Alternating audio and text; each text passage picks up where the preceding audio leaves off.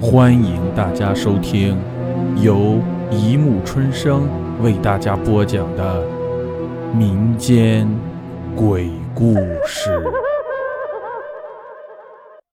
第二百六十九集：精神病院大结局。他想把四十四号如同他一样活活憋死。咬着牙，我感觉有股火从我脑袋上冒了出来。随手拔出了不知被哪个倒霉鬼反插在我手腕上的刀子，我被疼痛刺激的蹦跶了几下之后，握着刀狠狠冲向了李成染。该死的李成染，四十四号被关进精神病院已经够可怜了，你还这样子对人家！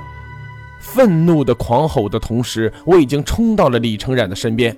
这把刀的好处就是可以刺也可以砍。狂砍之下，李成染的手裂开了一个大大的口子，裂缝里露出鲜红的肉，让我一怔。来不及停顿，我再一次砍向了李成染的手。啪嚓两声脆响，却是李成染的手一松之下，四十四号就掉在了地上。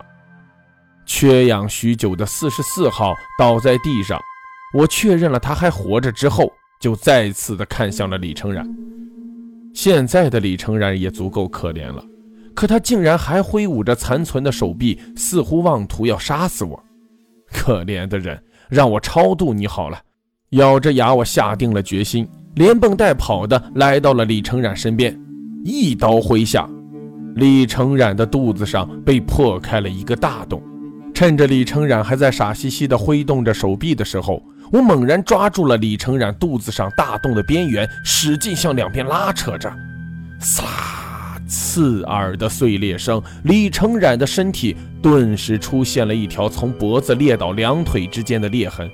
只要再一用力，我就绝对可以把他撕成两半。但就在这时候，我听见身边传来了什么跌倒的声音，循声望去，我感觉我的心脏顿时停止了运动。是社长，捂着流着鲜血的伤口，社长怒然站了起来，脸上是我所熟悉的混乱的模样，但是可以看得出来，这一次的混乱程度要比以前大得多，因为我看见有森森白骨从那莫名鲜嫩的红肉之中露了出来。在社长发出了一声比师傅的声音还要令我难受的咆哮之后，我感觉我的耳朵又开始流血了。随着社长再次冲向那密密麻麻的尸符群，我的手无意识地用了最后一下力，将李成染彻彻底底地撕成了两半，随即将手中的垃圾丢了出去。我紧张兮兮地看向了那群尸符所掩盖着的战斗场面。社长的样子还算好的，衣冠还算是整齐，但是就是身上布满了不知道是谁的血，味道肯定不好闻。而社长的对面歪歪扭扭地站着一个人影，就是那个怪模怪样的东西。他的样子比社长凄惨得多，身体基本消失了大半，就连他那唯一原装的脑袋也被时而落下的尸腐的液体给腐蚀了大半。而那被腐蚀了的脑袋里面竟然什么都没有。在我四处张望的时候，我在社长的脚下找到了一个被踩得黏黏糊糊的粉红粉红的肉团，是那个东西的大脑。我顿时一阵干呕。猛然间，社长向着那个东西扑了过去，速度快得让我惊叹。几乎是我刚刚看到了社长有跳跃的趋势，就已经来到了那个东西的面前，并且那如同鬼爪般的手就已经刺进了那个东西的脖子，毫不犹豫地向两边一掰。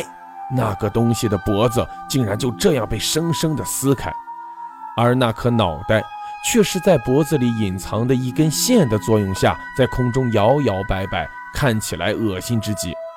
那个东西的脸上顿时就露出了一个痛苦的表情，随即就是愤怒，愤怒的无可交加。随即，社长和那个东西竟然是默契之极的向对方冲去。一阵爆炸样的巨响传来，血雾消沉之后，我看见社长站在福尔马林池旁边，而那个东西竟然就站在我的面前，我的心顿时暂停了跳动。半晌，我看见对面的社长竟然扑通一声就半跪在了福尔马林池旁边，用右手支撑着自己的身体不倒在地上，而他的左手则是放在了左膝上，静止在了原位。难道他？我不敢想象接下来的那个词语。不知道为什么，那个词语冒出我的脑海的时候，我的眼睛顿时疼了起来。没有液体滋润时的眼眶疼得特别难受。我看见那个东西面无表情地伸出了手，慢慢地搭在了我的肩膀上。我顿时如同社长一样静止在了原地。但接下来的一幕让我停止了的心脏再次猛烈跳动起来，甚至我自己都差点猛跳起来。